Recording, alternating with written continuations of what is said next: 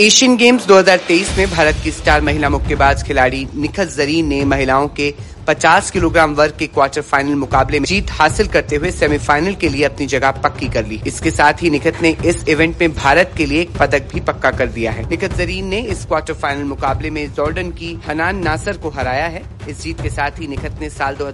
में पेरिस में होने वाले ओलंपिक गेम्स के लिए भी कोटा हासिल कर लिया है